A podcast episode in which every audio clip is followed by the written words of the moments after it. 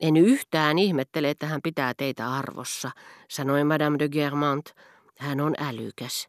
Ja minä ymmärrän mainiosti, hän sanoi ympärillä oleville viitaten avioliittosuunnitelmaan, josta minä en tiennyt mitään, että hänestä tuntuu tarpeettomalta valita uudeksi puolisokseen tätini, joka ei enää erikoisemmin inspiroi häntä edes vanhana rakastajattarena.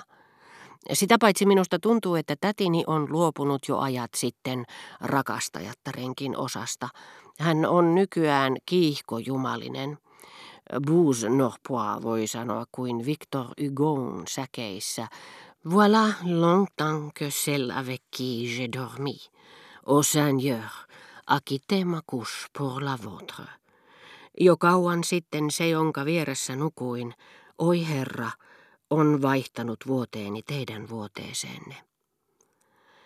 Täti Parkani muistuttaa niitä moderneja eturivin taiteilijoita, jotka ovat koko ikänsä ivailleet akatemiaa ja perustavat sitten vanhoilla päivillään oman akatemiansa, tai niitä virastaan luopuneita pappeja, jotka perustavat oman henkilökohtaisen uskonnon. Parempi olisi ollut siinä tapauksessa pitää kauhtanansa tai olla pukeutumatta siihen ollenkaan. Mutta mistä sen tietää? jatkoi Herttuatar haaveellisesti, vaikka hänellä olisi mielessään peräti tuleva leskeys. Mikään ei ole niin murheellista kuin suru, jota ei jaksa kantaa.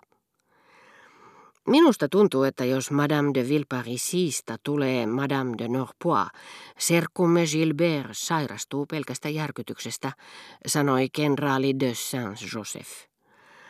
Germantin ruhtinas on miellyttävä mies, mutta hän on tosiaan hirvittävän tarkka kaikissa syntyperää ja etikettiä koskevissa kysymyksissä, sanoi Parman prinsessa.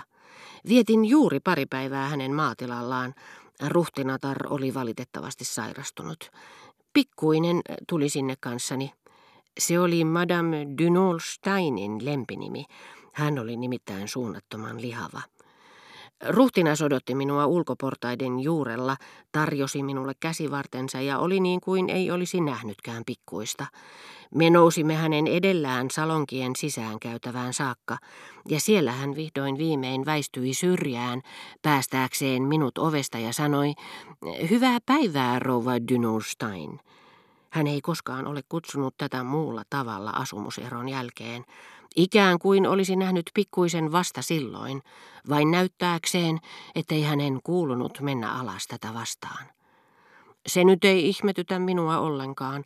Minun ei tarvinne sanoa, jatkoi Herttua, joka uskoi olevansa läpeensä uudenaikainen, vähätteli jatkuvasti käsitettä syntyperä ja piti itseään jopa tasavaltalaisena, että minulla ei ole paljonkaan yhteistä serkkuni kanssa. Madame voi olla varma siitä, että meidän mielipiteemme eroavat toisistaan melkein kaikessa, niin kuin yö ja päivä. Mutta minun on sanottava, että jos tätini menisi naimisiin Norpoin kanssa, olisin kerrankin samaa mieltä kuin Gilbert. Jos on syntynyt Florimond de Giesen tyttärenä ja solmii tämmöisen avioliiton, niin johan sitä niin kuin sanotaan hevosetkin nauravat, mitä tässä muutakaan sanoisi. Näitä viimeisiä sanoja, jotka Herttua yleensä sijoitti virkkeen keskivaiheelle, ei tässä yhteydessä olisi ollenkaan kaivattu, mutta hänellä oli erityinen tarve saada ne sanotuksi, niin että hän siirsi ne lauseen loppuun, ellei niille löytynyt paikkaa aikaisemmin. Kaiken muun ohella hän viljeli niitä tavallaan poljennollisista syistä. Se siitä, hän lisäsi. No, puat ovat kyllä kunniallista aatelia, hyvää sukua, hyvältä seudulta.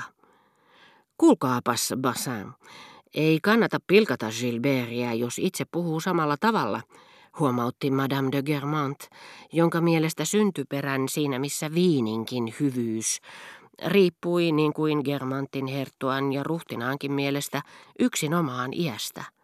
Mutta koska hän oli älykkäämpi kuin aviomiehensä ja toisaalta diplomaattisempi kuin serkkunsa, hän varoi tarkoin asettamasta keskustellessaan kyseenalaiseksi Germanttien henkevyyttä ja halveksi ylhäisöä puheissaan, vaikka olikin aina valmiina kunnioittamaan sitä teoissa. Mutta ettekö te olekin peräti serkuksia, kysyi kenraali de Saint-Joseph. Muistelen, että Norpois meni aikoinaan naimisiin Mademoiselle de la Rochefoucauld kanssa. Ei ainakaan sitä kautta. Morsian polveutui La Rochefoucauld herttuoista, isoäitini taas Dovin herttuoista. Tämä nainen on Edouard Cocon, suvun viisaimman miehen isoäiti, vastasi herttua, jolla oli viisaudesta hieman pintapuolinen käsitys, ja nämä kaksi haaraa eivät ole yhtyneet sitten Ludwig 14 päivien. Se olisi vähän kaukaa haettua. Sepä kiinnostavaa, sitä minä en tiennytkään, sanoi kenraali. Sitä paitsi, jatkoi Monsieur de Germant, Norpoin äiti oli muistaakseni Montmorencin herttuan sisar, jonka ensimmäinen aviomies oli Latour d'Auvergne. Mutta koska nämä Montmorencit eivät ole kaikkein aidoimpia, ja kyseiset Latour d'Auvergnet ovat kaikkea muuta kuin todellisia Latour d'Auvergnea, niin se ei nähdäkseni takaa hänelle kovin loistavaa asemaa.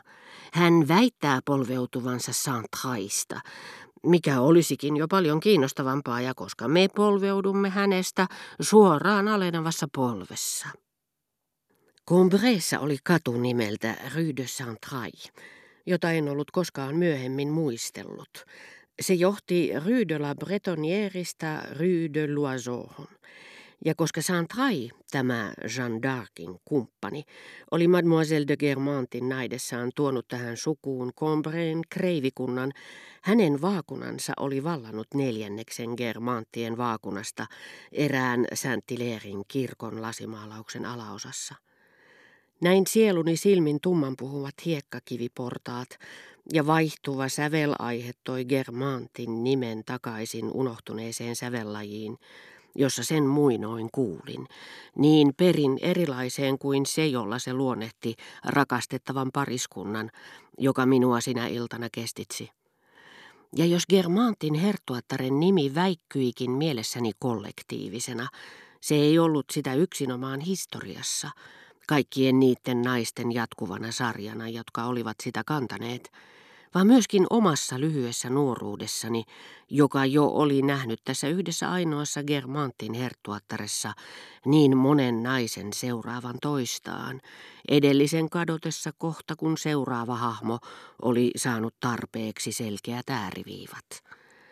Sanat eivät vuosisatojenkaan kuluessa muuta yhtä paljon merkitystään kuin nimet mielessämme vain muutaman vuoden väliajoin.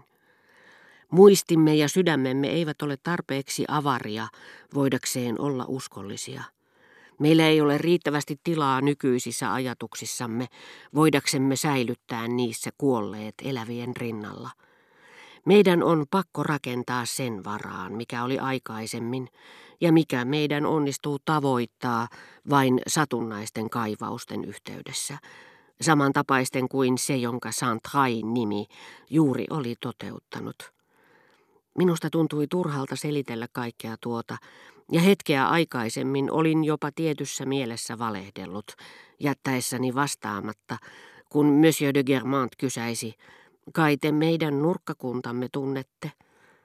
Ehkä hän tiesikin minun tuntevan sen, ja vain hyvä kasvatus esti häntä tivaamasta asiaa sen enempää.